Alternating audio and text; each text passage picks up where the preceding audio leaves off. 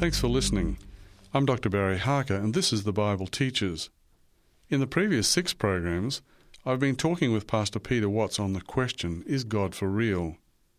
Today, in the seventh and final program in the series, Peter will relate the story of his journey from unbelief to belief in the United Kingdom and how he came to be a pastor in Australia. Hello, Peter. Welcome again. Thank you, Barry. It's good to be here. I have really enjoyed our conversations, and I'm sure our listeners have too. And I guess I'm a little bit sad that we're drawing this series to a close. It's been so enjoyable. But today we're talking about your journey from unbelief to belief. Where does the story begin? And what was England like when you were growing up there? Yeah, I, I grew up in Birmingham, England, which uh, was an industrial town, but it was sort of becoming a post industrial town.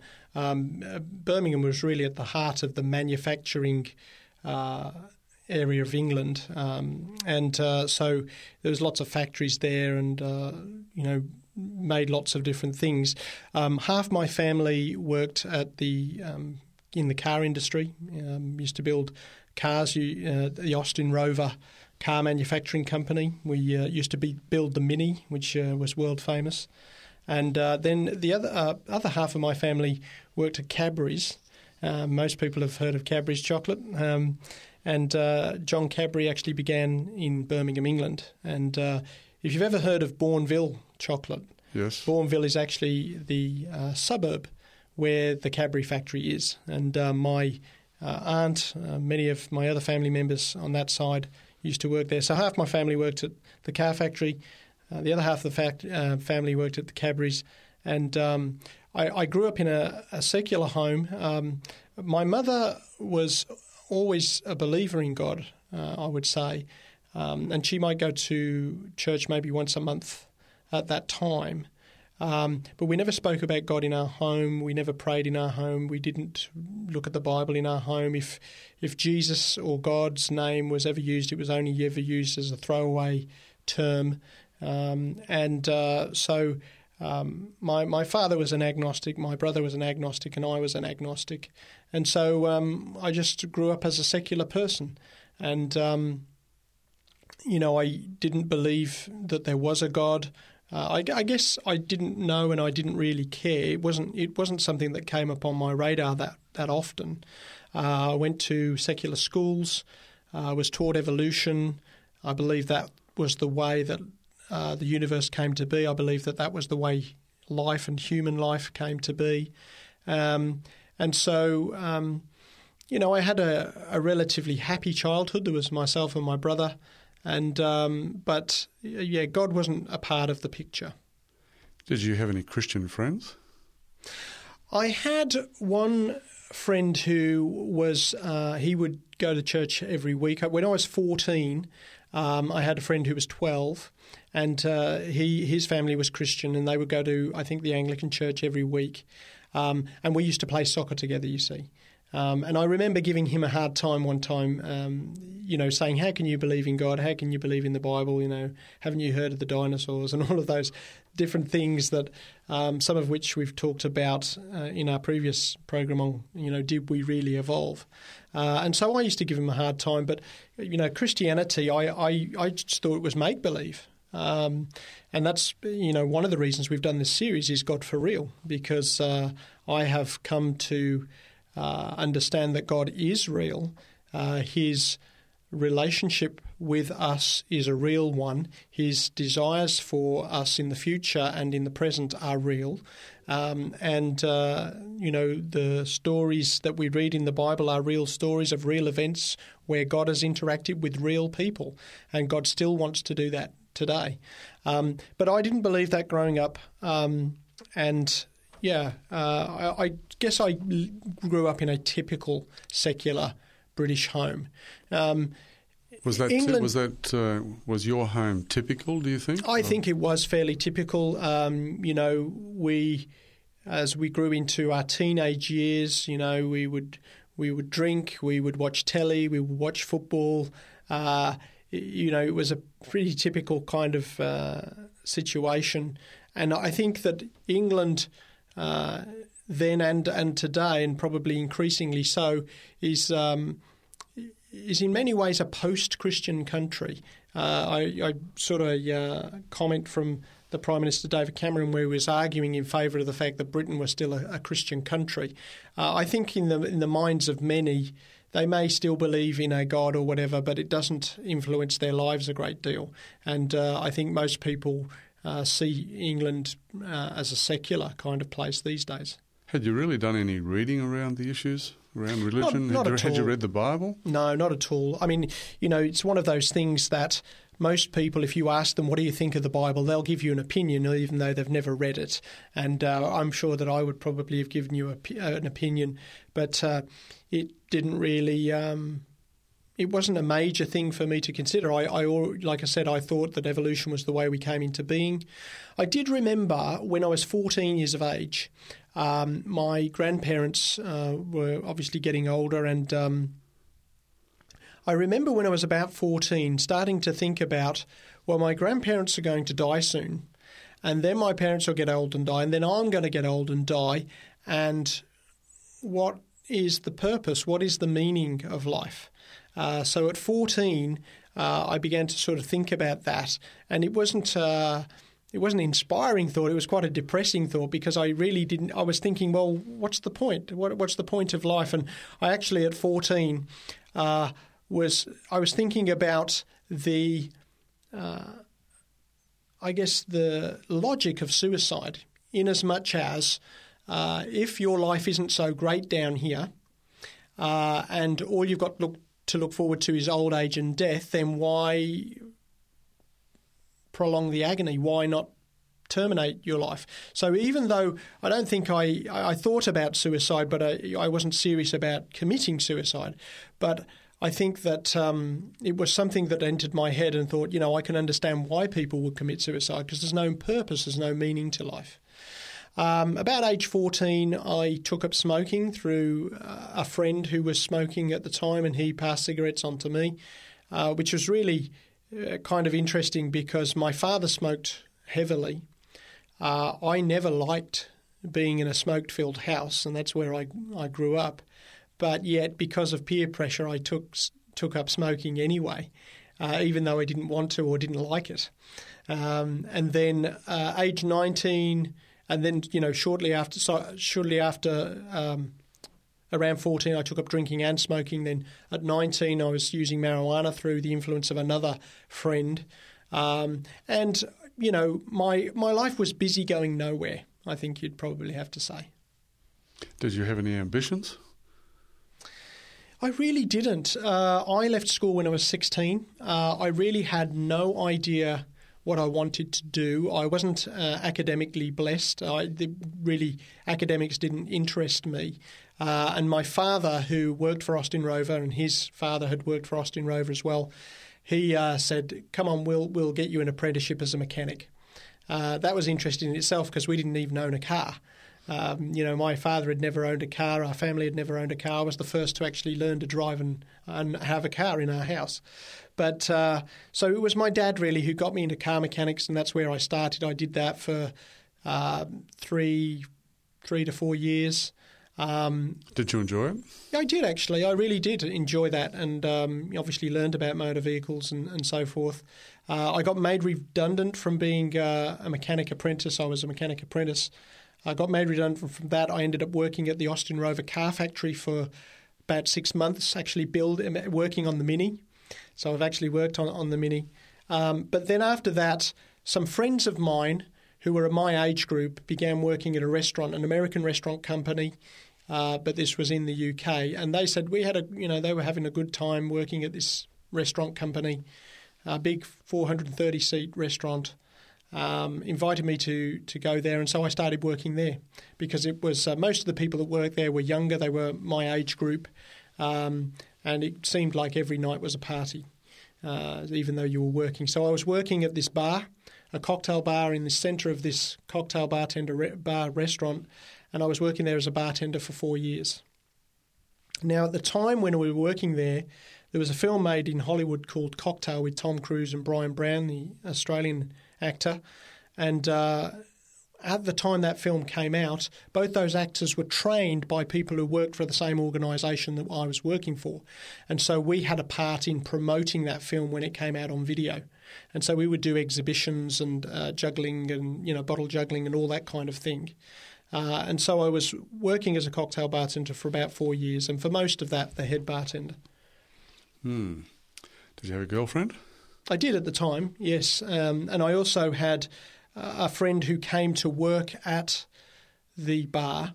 His name was Steve, and uh, he sort of started about a year after I did.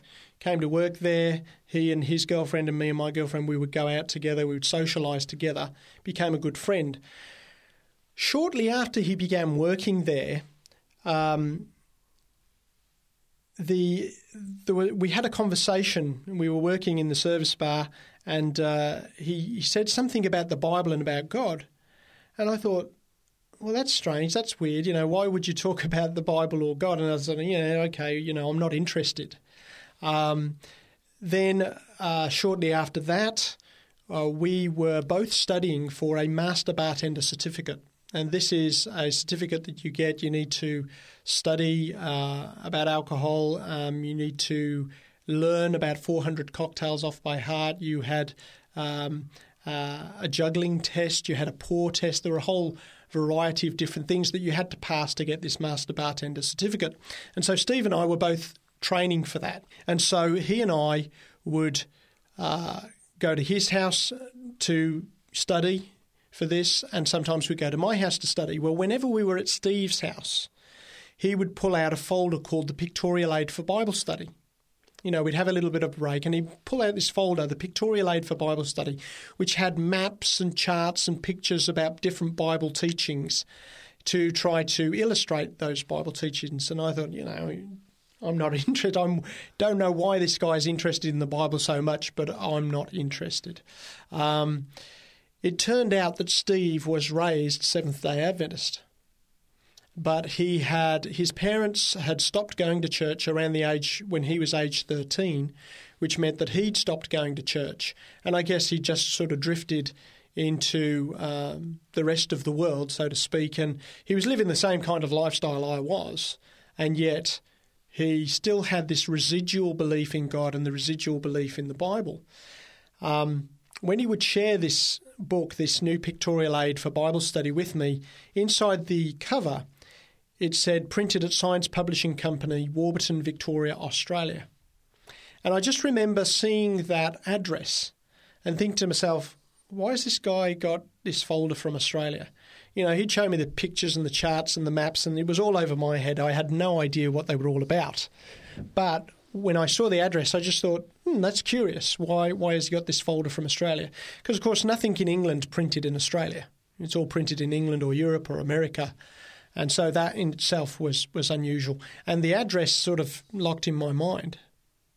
Printed at Warburton, Victoria, Australia. Well, uh, we both ended up leaving the bar work to do other work.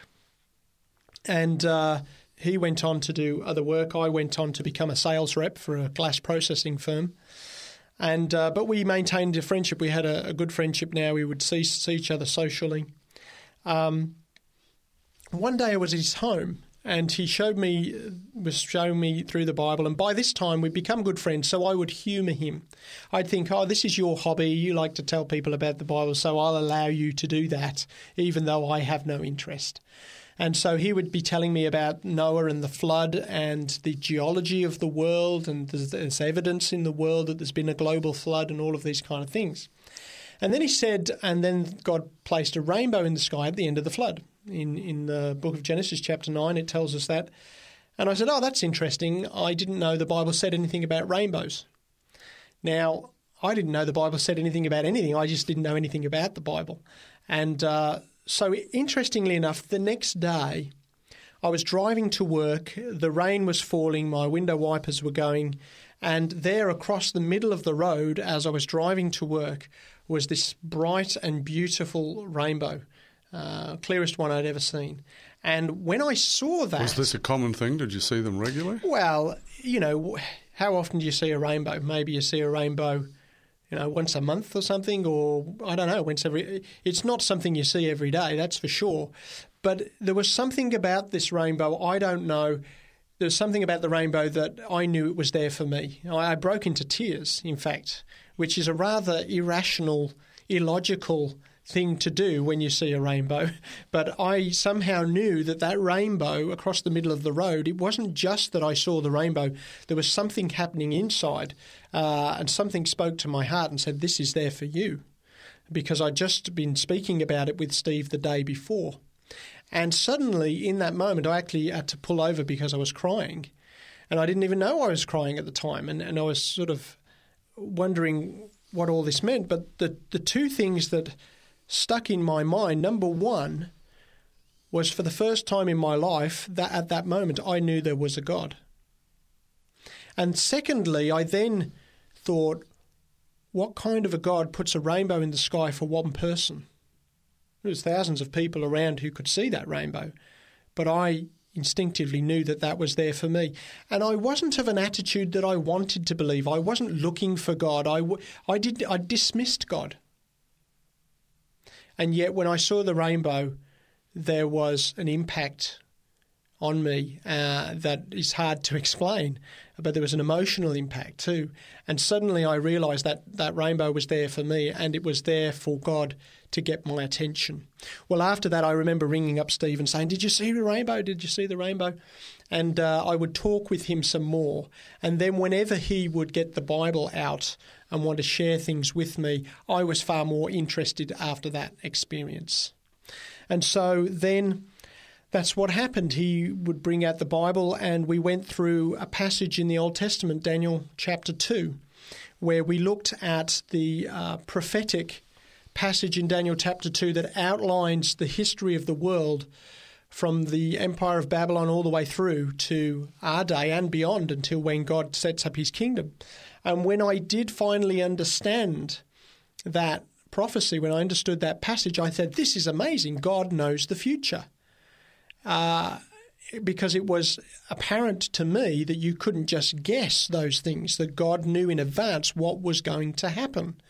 And so it was kind of interesting because it, it, seemed like at that moment God demolished all of my opposition. So, all the opposition that I had towards there being a God, all the opposition that I had towards accepting the Bible as an authority seemed to be demolished by the Holy Spirit. Here was just one passage that I was learning and understanding, and suddenly I felt the Bible was true. Here was evidence that God knew the future. God knows what He's talking about. The Bible is reliable, it is trustworthy. And from that time, I began to regard the Bible as trustworthy throughout, even though I hadn't read it. I'd read but one chapter. Um, but I regarded the Bible as authoritative, and so I began to study more with Steve. The capacity to tell the future is not um, generally with us, is it? So, well, so when you when you see uh, a prophecy being able to predict what's happened in history, yes, then that does get your attention, doesn't well, it? We have the advantage that prophecy was written two and a half thousand years ago. So we have the advantage of, of living two and a half thousand years later. So we, we have that advantage of looking back and checking it out and seeing, well, did God to get it right? You know, does this is this really a prophecy or is it just some ancient writing that has no significance? And we see when we see that prophecy that it is an accurate prophecy of the events that took place between that time and this, and there are still things yet to be fulfilled. Um, so I was very, very impressed by that, and we started to study more. And other things that G, uh, that uh, Steve would unpack to me from the Bible, we started to study different things. We would study about the Sabbath and I'd never really heard about the Sabbath before, uh, and the fact that the Sabbath is the seventh day of the week. And I thought, no, that can't be right because uh, it seemed to me that surely uh, the entire Christian world can't be uh, blind to this reality because most Christians go to church, of course, on Sunday. The Bible teaches that the Sabbath is Saturday throughout, you know, from start to finish, that the Sabbath day is Saturday. And that made a lot of sense to me. I remember learning when I went to school that Sunday was the first day of the week. I remember learning that, uh, and now it began to make sense. So I was amazed that here in about a half an hour to 40 minutes, I learned which day the Sabbath was, and that somehow I knew something that most of the world didn't know. Uh, I, I, found that incredible. what else was happening in your life at that time? What were you thinking? Well, it was. I couldn't deny the intellectual side of the Bible in as much as that I saw the prophetic word, I saw that it had been confirmed, I saw the facts regarding the Sabbath, and I believed indeed that there was a God, that he was real, and that the Bible was his word. However, my own personal life didn't really change a great deal. Um, I would be when I'd meet Steve, we'd do some studies. He actually arranged for us to study at home. There was a small group of us. There was Steve, myself, his wife that he'd met over the bar in the restaurant that we worked in, another waitress that worked at that same bar. Uh, you know, there was a handful of us that would study together the Bible. And then Steve phoned a pastor that he knew, and he would come and study the Bible with us. And eventually, Steve said, Look, I know the truth. I'm going to go back to church. And I said, okay, I'll come with you. And so Steve's first day back at church was my first day at church, and that was uh, Worcester Seventh day Adventist Church, which is a tiny little church in the shadow of the great cathedral there. But even though those things were occurring, the rest of my life was still very secular and hadn't changed a great deal. Um, I think, uh, you know, I, I, probably gave up smoking at this point in time. Um, but I hadn't given up drinking. And, um, you know, I, my entire life wasn't committed to God. I knew there was a God, I believed in His Word, and I was accepting truths intellectually, but I wasn't transforming my life. You know, my life wasn't being transformed internally, at least not overnight. Uh, you know, incrementally it may have been, but it was to the point that I would allow it to be. But something was happening because that experience with the rainbow indicated that there was some emotional component, some need for something better than you had. For sure. There's no doubt whatsoever that emotional situation where I saw the rainbow broke down in tears, clearly there was some kind of reassurance to know that there is a God, that there is someone, and He cares enough to get my attention. Was the fact that there was a caring God there. Do you think that was part of the mix? Do you I'm think sure that, was, that it was, Barry. Was that leading you to open yourself intellectually Absolutely. to all of this? I think, uh, as well as the idea that you know life perhaps is not purposeless and meaningless, that there is some reason for being. Uh, that, that you know having a God in the universe uh, sort of lent credence to the idea that there was purpose in life. So there was some emotional thing going on there, but I had not committed my life to God and the church and you know and the Bible at that point. I was still studying the Bible with Steve, going to church occasionally. Uh, one of the things was that I was a season ticket holder for Aston Villa Football Club, um, and had been for some years. So uh, when when they were playing at home on a Saturday, that's where I would be. I already had my Saturday church, so to speak, um, and so you know I would go to the football one week and I might go to the church the next week when they were playing away. And so, um, you know, my commitment was not complete uh, at that time. And so we would go to church every other week. Steve bought me a Bible uh, for Christmas one year. And uh, we would continue going to church. I was typically I would he would live about forty minutes from my home, so I would travel from my home in Birmingham south, uh, stay with him and his wife overnight on a Friday, and then go to church on Saturday morning with them at Worcester. At least you'd put yourself in the environment where God could speak to you. Absolutely. I was open to his influence, that's for sure. I, I, was wanting to learn more about the Bible. I was convinced that that was true. And I was learning some amazing things, uh, as well as Daniel chapter 2 and that prophecy, the Sabbath. I also was learning about the state of the dead. In other words, the Bible teaches that when we die, we go to sleep. And uh, that made so much sense to me because I'd never really understood this idea that, you know, we could contact our dead loved ones. I mean, if that was really the case, why why wouldn't we all be able to do that? If they could contact us, why wouldn't they all want to contact us? By this time, my grandparents had died, and I loved them and they loved me. Why wouldn't we be able to communicate if they were still alive somewhere? So the teaching in the Bible that when you die, uh, you, you're basically in an unconscious sleep, your body decays, the spirit goes back to God who gave it the, the breath of life. Um, that made perfect sense to me. It was a revelation to me because I thought that makes so much sense. As an as a, a non Christian, as an evolutionist, I had believed that well, when you die, that's it. You turn to dust, and that's the end. Uh, and so this picture was kind of consistent with that in as much as the dead knew nothing until the resurrection, but that resurrection, the Bible teaches, happens at the second coming at the end of the world. And so I also, you know, could see the signs of the times, the signs in the world. You know, I could recognize these were signs that Jesus was soon going to return.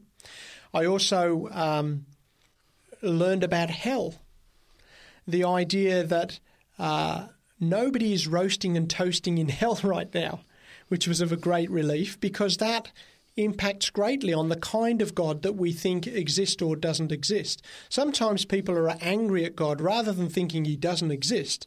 They're angry at him because they perceive that he has done something to them or he hasn't done something for them or that he's going to burn in hell forever and ever those that disagree with him. And that's not a very pleasant picture of anybody. Um, and it's not, I believe, it's not an accurate picture of the God of the Bible. And so to learn that hell was actually uh, not an everlasting burning torment that people get cast into um, because they, you know, don't follow God. There's nobody burning in hell now, and hell will not burn forever. Uh, that's what I believe the Bible teaches, having studied this this out. So learning those things was a great relief in in some respect. Um, but you know, I was learning lots of things about God and the Bible. It seems as if God is breaking down some of those psychological barriers by providing you with information from Scripture. Yes. What's happening to you emotionally through this time? Is this a progressive thing, or is yeah, are you definitely. remaining fairly aloof from this whole thing? no, thing? I remember there would be guys that I would go and have a beer with that I would start talking to them about God and the Bible with. So it was interesting that I, because I did absolutely believe these things were true. You know, I had accepted the Bible as authoritative. I was now sharing these things in conversation with other people. Uh, I was learning all sorts of things. And, uh, I, I really appreciated that. And so I was growing, but I had not made my full commitment to God because uh, there was, you know, things in my uh, life that I felt probably should have changed uh, that at that point had not. Uh, about this time, somebody, a couple of friends of mine, had come back from a visit to Australia. They, there had been a number of people that I had known whom I worked with at the restaurant who'd taken a year off, gone to Australia, spent a year there, and about you know backpacking working holiday, had come home and said, "Hey, Australia's a really great place. You should go visit." And so myself and a couple of other friends had decided, okay, at the end of the year, that's what we'll do. We'll go to Australia uh, as backpackers, and we'll spend a year travelling and, and, working around Australia. And so that's what I decided to do. Um, I we went to Southeast Asia, went to arrived at Perth, spent three months in Perth, and then um, came to Sydney. And uh, I basically came to Sydney because I was my money was then running low. I hadn't worked yet. Uh, been in Australia for three months. Been holidaying for about a month before that as well. So now my money's starting to run low. I need a job. I thought I'll go to Sydney to get a job. I got a couple of jobs in the same day. Uh, one was at the Crow's Nest Bottle Shop selling grog, and another one I think was in an Italian restaurant or something, uh, washing dishes. Um, so I was serving alcohol, but while I was doing that job, I decided to look up the local Seventh day Adventist church. And I went to Chatswood Seventh day Adventist Church uh, in Sydney and uh, met some lovely people there. Would go there for Sabbath school and church. You know, the Bible study program is Sabbath school in the morning. And uh, just listening, you know, Sabbath School is like a, a, Bible study group where people can sit around, they discuss, they ask questions, they have conversation about a particular biblical passage. But I, for the most part, would just sit and listen, you know, because I was trying to drink in um, as much as I could. Um, and so uh, met some lovely people there. And then one day in the afternoon uh, at Chatswood Church, we were sitting around after church. We'd had lunch. We were sitting around in an afternoon meeting. And uh, the pastor said to me, uh, Tell me how you came to walk into the church here at uh, Chatswood. And I told him basically what we've just discussed. And uh, he said, uh, Well, that's interesting. He said, Have you ever thought about being baptized? And I said, Well, yes, I thought that maybe one day I would get baptized. He said, Would you like to be baptized? And uh, I thought about it and I said, well, yes, if you'd like to study with me, I'd, I'd be happy to be baptized. And so I began Bible studies with the pastor then toward baptism. And um, was this a tipping point for you? Well, it was a point of decision. Uh, I guess at that point, I wasn't about to say, hey, I want to be baptized, will you do it? But because he had asked me, I was thinking, well, yeah, why not? This is true, this is real, uh, this is the next step.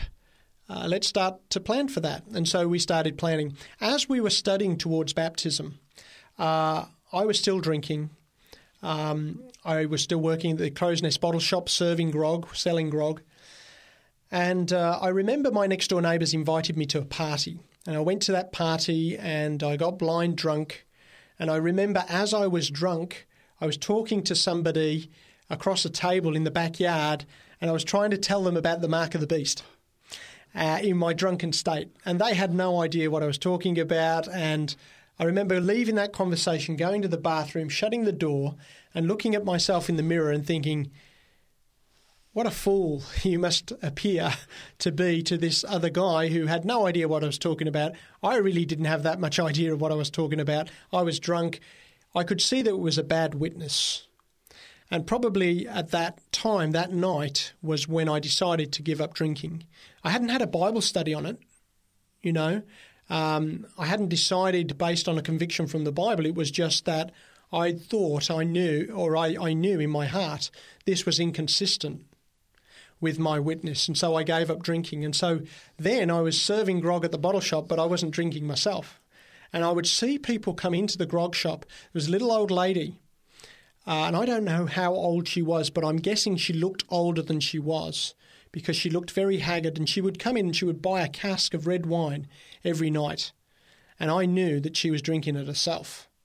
And the conviction came to my own heart about how long can I keep doing this? How long can I keep selling a drug, alcohol, which I knew was doing her harm. And I'd seen it do harm for countless other people in my own life, in my own drinking career, in my own career as a bartender. I'd seen the damage that alcohol could do.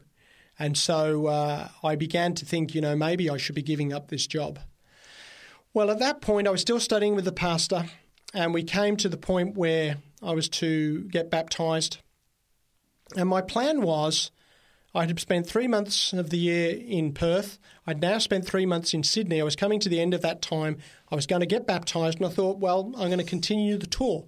I'm going to go up to Brisbane and go around the top end and, you know, see Australia. That was why I was here. Um, but the pastor, it was interesting. As I approached baptism, I began to pray to God.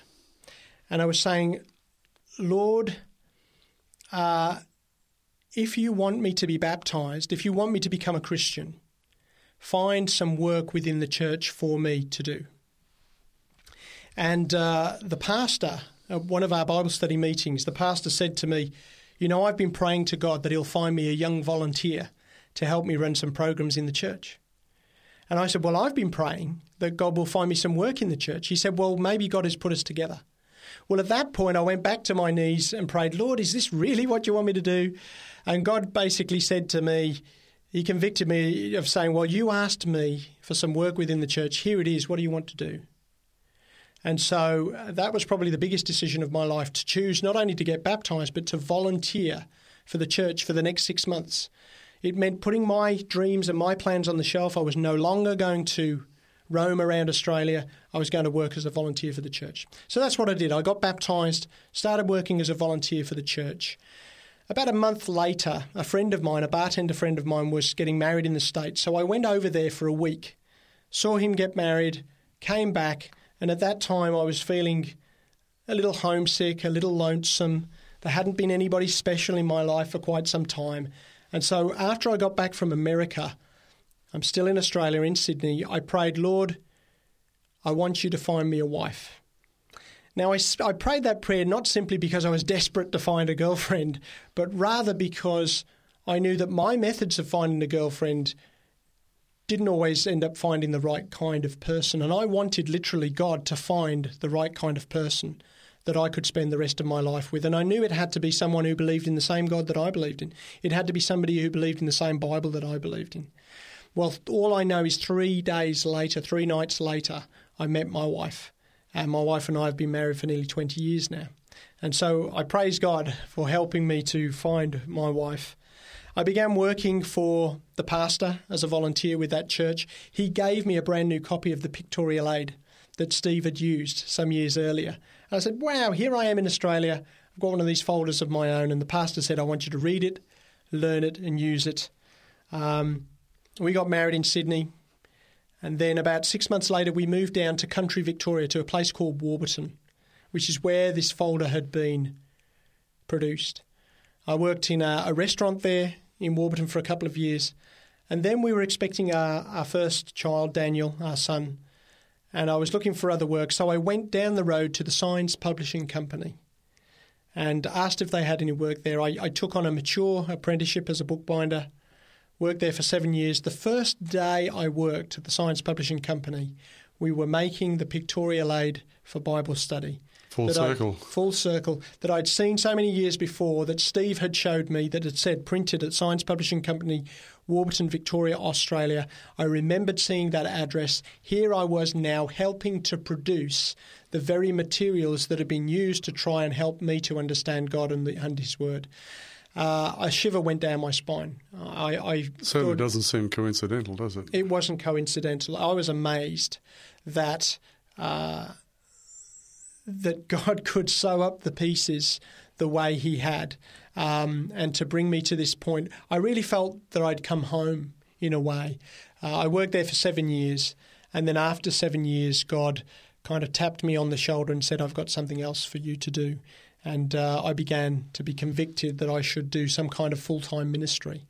Um, I'd always been an active layman. Uh, from my very baptism, of course, I'd been working for six months as a volunteer for the church with the pastor there in Sydney. Um, and then after that, um, I got a, a, job after that. We got married, I got a job, and then I got the job uh, down in Warburton in the restaurant. And then a couple of years later, that, that job at Signs. But always I was involved in ministry. I was always involved with ministry at the church. I was always involved in giving Bible studies uh, and then later sermons and evangelistic sermons um, to try and help others to find the God of the universe, the God of the Bible. So I guess, I mean, for me, this was the most exciting thing. I mean, discovering that there is a God in the universe, discovering that He cares about me individually, discovering that He has a plan to save everybody. Uh, this to me was the most exciting thing. So I wanted to be involved in letting others know. Um, from my perspective, that's how I understood the Bible. Everybody who discovers God wants to share that with somebody else. It's kind of like finding a cure for cancer. If you have cancer and you discover a cure for cancer, one of the things you want to do is let everybody know that so that they can benefit too. Uh, you think of somebody like Olivia Newton John that had breast cancer. And she uh, now, there's a hospital in Melbourne where they've set, set up a wing of, of the hospital, a centre, the Olivia Newton John Centre, that helps people overcome cancer because she overcame cancer. And th- that's what it's like, I think, when you discover God. When you discover God can help you with the day to day issues of life, as well as offer you life beyond the grave. What, what better offer could you find than that? Um, and so I wanted uh, everybody to be able to know this, and I, I would spend uh, a lot of my time at work. I'd be working on a machine, but then I'd be writing down my next Bible study or my next sermon or whatever it might be, uh, and always active in ministry for others because I just thought it was so important. One of the things I think I have a couple of friends who are in AA, which is Alcoholics Anonymous. And in many respects, my view of church is very similar to that. Um, you know, people go to Alcoholics Anonymous because they have a problem with alcohol. They know they have a problem with alcohol. They know that within that group they're going to get support and help for that. And so they go along. Well, the friends that I have in AA have been there for over 20 years and they haven't touched a drink. So why do they keep going? Well, first and foremost, they keep going because they don't trust their own strength to cope without the support of the group. But secondly, even if they are stronger now, they want to be there for the guy that just walks in. They want to be there for the person that just walks in who's struggling with alcohol and says, Hey, we struggle too. We've been dry for 20 years. We can help you with that. And I think Christian church really is similar to that. That we go along, we go to worship God, but we go to support each other. Um, I need that support every day. Uh, and so, as many of you know the church programs that were running, I would go to all of them practically, because I wanted to be uh, involved in every way. I wanted to be as close to God as I could be. I wanted God to fill every fibre of my being. So, I guess if we go back in the story, that time when the pastor was asking me, Would you like to work as a volunteer with the church after you've been baptized? The struggle I had with whether or not to accept that request, uh, that's really when I gave everything to God. That not only was I going to get baptized, I was going to give up my plans to travel Australia. Uh, I was going to give up that and I'm going to spend the, the, the rest of the, the last six months in Sydney. So I would have been in Perth for three months, Sydney for nine months, but that was it. I wouldn't have seen the rest of Australia.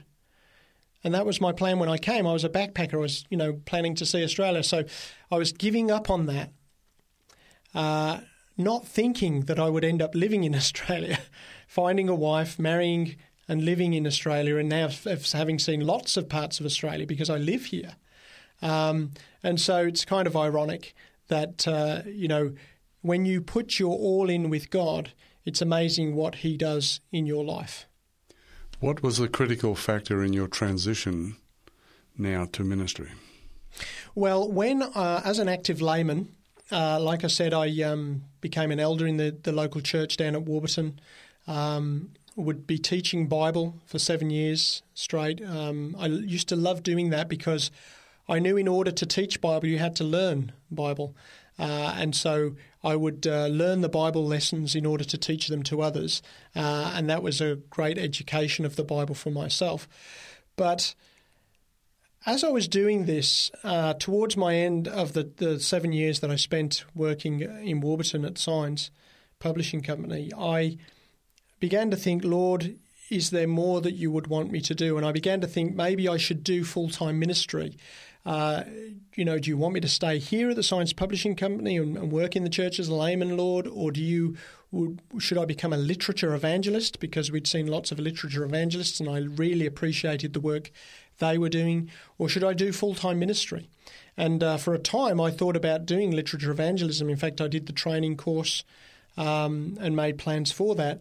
But um, we were thinking about those things. We went to a camp meeting, a Christian camp meeting in Victoria at Easter time in 2003.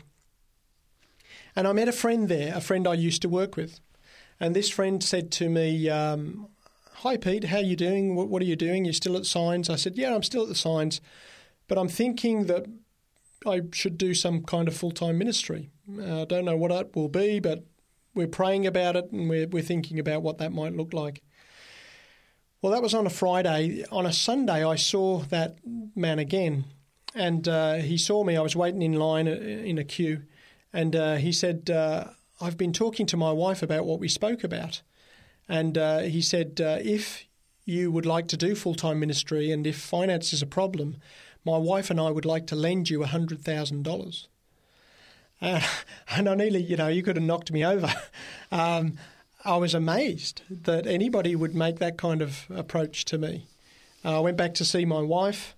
Uh, we were, you know, we were camping at that camp meeting, and we went back to our tent and we we knelt down and prayed and we cried about the idea that maybe God would provide that kind of support for us. Mm. I felt really humbled that anybody would think that I was worthy enough to to do that. Um, I remember going to a, a church in Victoria and preaching, and, and one of the members of the church says, You know, don't go and study ministry. Come to our church, be our pastor, I'll build you a house. And I thought, wow, the, the Lord will provide, you know, all these different situations. Uh, another person at the camp meeting we were at said that on that Sabbath afternoon they had had an ordination service, somebody who had chosen to do ministry who was now being ordained as a pastor. And at the end of that service, they'd said, Is there anybody in the congregation who would uh, like to put their hand up or stand up and say, Yes, I think God is calling me to ministry. Somebody talked to me about that meeting and said, Were you there? I said, No, I wasn't there. And they said, Well, that was a pity because we think that you should have been there because we think you should have stood up to do ministry too. So there were a number of people who were saying to me, We think you should do ministry. And then here was this incredible offer of financial help should we need it to go and do ministry at college. And so we prayed about it and we believed that that was what God was calling us into. And so we went and, and did ministry. And, uh, and that's how it all began. You said before that you didn't um, really have an academic bent. Mm. How did you find studying as a mature age person? Well, as I said before, I left school when I was 16 uh, and I took up a car mechanics apprentice, uh, apprenticeship. Um, and then I worked at the car factory. I'd been a sales rep, I'd been a truck driver, I'd been a bookbinder. I'd done a variety of different kinds of work. Um, but academics really wasn't me. My brother's the academic. He's two years older than me, and he's been an accountant ever since he left, you know, school. Uh, he did all the studies and so forth. Um, so I really didn't know. I guess I was. It, it was a leap of faith for sure, um, because of course I had left school at 16 and now was 37, planning to go back to college. Um, I needed to take a couple of exams to find out whether I could write essays, and I had no idea whether I could or not. Uh, that came back good.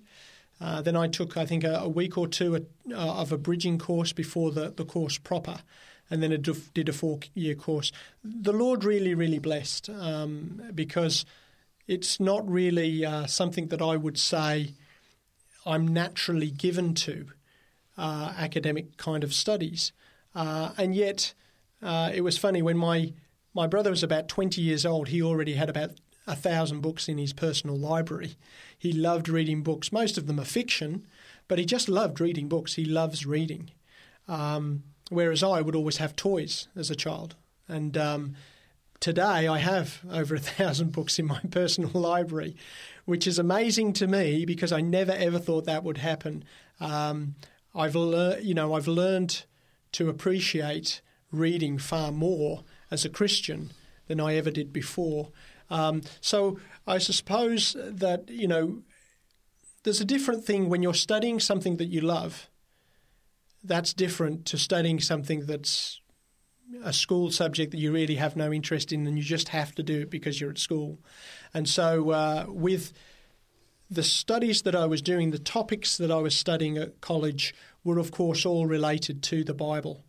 Uh, and be- because of that, you know, I, for instance, I loved studying Greek and Hebrew. Um, those were two subjects that uh, I did particularly well at, simply because I really wanted to know what the Bible says.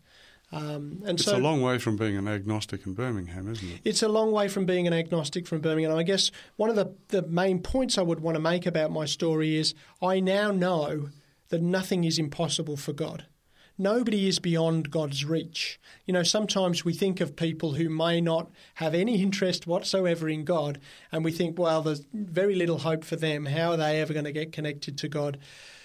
I believe God can reach anyone anywhere.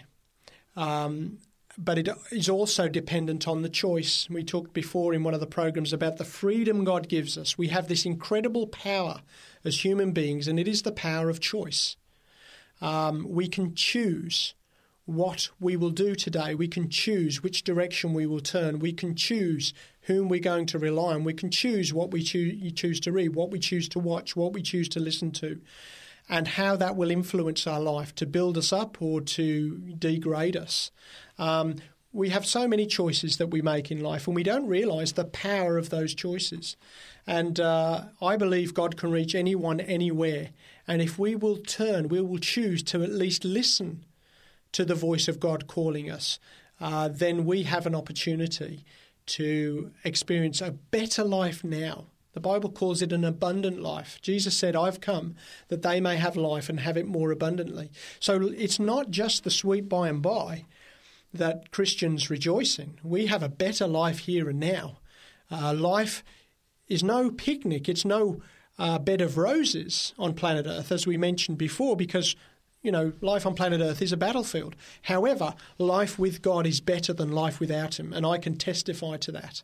And that, and because of the situation where I was as an agnostic, not caring about God, not knowing about whether God existed, and not really caring whether He did or not, to now being a thoroughly convicted and convinced person who has a relationship with God. It's not just that I think or believe God exists, I have a relationship with God. Is that the reason why you put this series together? Because the varied life experiences that you have had seem to have prepared you to be able to relate to a number of different people in our community.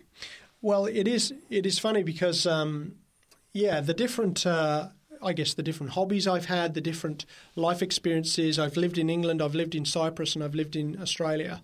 I've travelled to 25 countries around the world. Um, there's very few people that I meet that I can't engage in some kind of conversation about something. But, uh, you know, God cares about every individual. The Bible says, For God so loved the world. And what he's talking about there is the people in the world. God loves all the people in the world. He doesn't love just a group of people who happen to be in the right synagogue or the right church or whatever. He loves everybody in the world. He loved me long before I ever knew about him, uh, much less loved him. He loved me. And uh, that is a wonderful thing. And I think people need to know that. Um, you know, sometimes. Uh, if people are, you know, sometimes people might be antagonistic against God, and I might say to them, Well, God loves you, and there's nothing you can do about it. that God is going to love you whether you like it or not.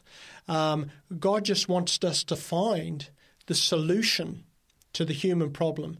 Uh, and the human problem is sin and selfishness, which is self destructive, it's destructive to other people, it's destructive to the society at large. And God wants us to find that solution, and He is that solution. Uh, and He makes our lives better in the here and now, but He also has that promise of an eternity in the future. This is one of the reasons why I created the, this series, Is God for Real? Um, certainly, I'm not the innovator of many of this material. I've drawn on uh, materials that other people have used. Uh, but this includes, I guess, part of my own journey about finding out that God is real, uh, that there is someone there, and He does care about us. Um, and He gives us purpose and meaning. He gives us every reason for having purpose today, having hope for tomorrow, but caring for our other. Uh, you know, the Bible talks about love your neighbour. Uh, it even talks about love your enemies. That we can care about other people because there's a bigger picture in mind. Um, there is a better life to be had now and an eternity to have, have in the future. We've come to the end of our seven hours of conversations. What has all this meant to you? I think it means everything, you know, and uh, sometimes we'll trot out that kind of line and, and sounds very glib, you know, this means everything to me. But in reality, uh, God is the creator of the universe. We've discovered that in this series. Um, that means He made human beings. The Bible re- declares that He made human beings in His image. We are uniquely special in the universe. Not only that, we are uniquely special as individuals. There's no two people exactly alike. My mum is a twin, uh, and my mum and her twin sister look alike, but they're not exactly the same. You know, they are individuals. And uh, because you're unique, you're priceless. There's nobody in the universe quite like you. And God wants to have not only a relationship with you and I now, but He wants that into eternity. Uh, if we don't make it into eternity, then there'll be a piece missing. It's a piece that's irreplaceable because you're unique, you're priceless. Uh, and so, you know, God sees us in that way. And so, this whole thing of whether there's a God or not, it is absolutely immense. It's, it's the biggest question I believe there is. This is the biggest question there is. Is there a God in the universe? If there is, what kind of God is there in the universe? Uh, if God is loving and kind, um, how is that displayed in the fact, you know, in, an, in a, a, world where we see so much death and suffering? We covered that subject. That's really, really important because if we don't understand that, then we see good in the world, we see evil in the world, and both must be the responsibility of God if there's no enemy on the other side. But we saw in the program Why So Much Suffering that there is a battle going on over planet Earth. There's a battle going on for your mind and mine, for our loyalty, our allegiance. And uh, God is desperately pleading with us to choose Him, the source of life in the beginning, the source of resurrection life through Jesus, so that even if we die believing in Him, He will resurrect us someday. And uh, look, I believe it's a, an offer too good to be true. Uh, not too good to be true, rather, but too good to uh, pass up. Uh, I, I, know many people look at the offer and say it is too good to be true. Um, but I ask people to continue to search, continue to investigate, because there is everything to gain. Um, really, if you set that aside, what are our other options? Our other options are to live a purposeless life, to grow old, to eventually die, and to have nothing beyond that to look forward to.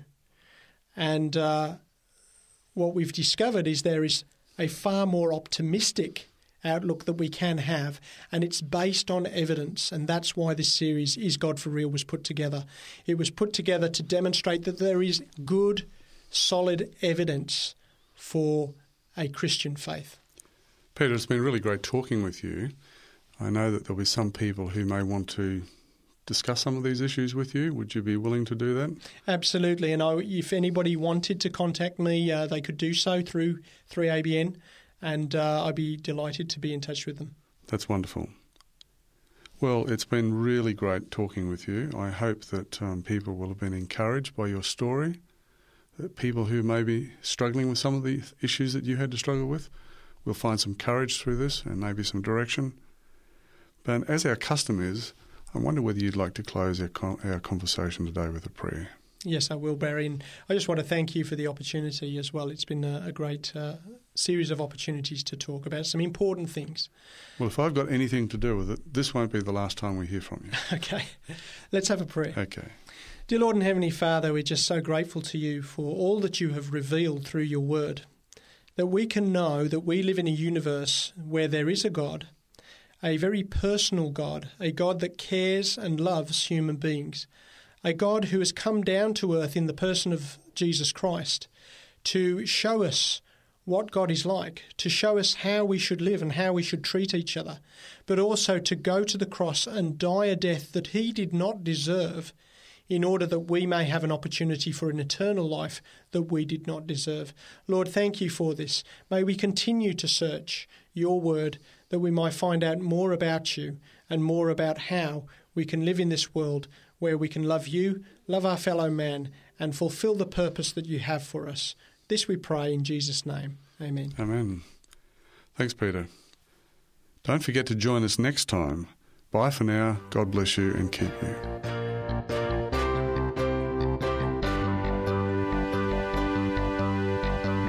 You've been listening to a production of 3ABN Australia Radio.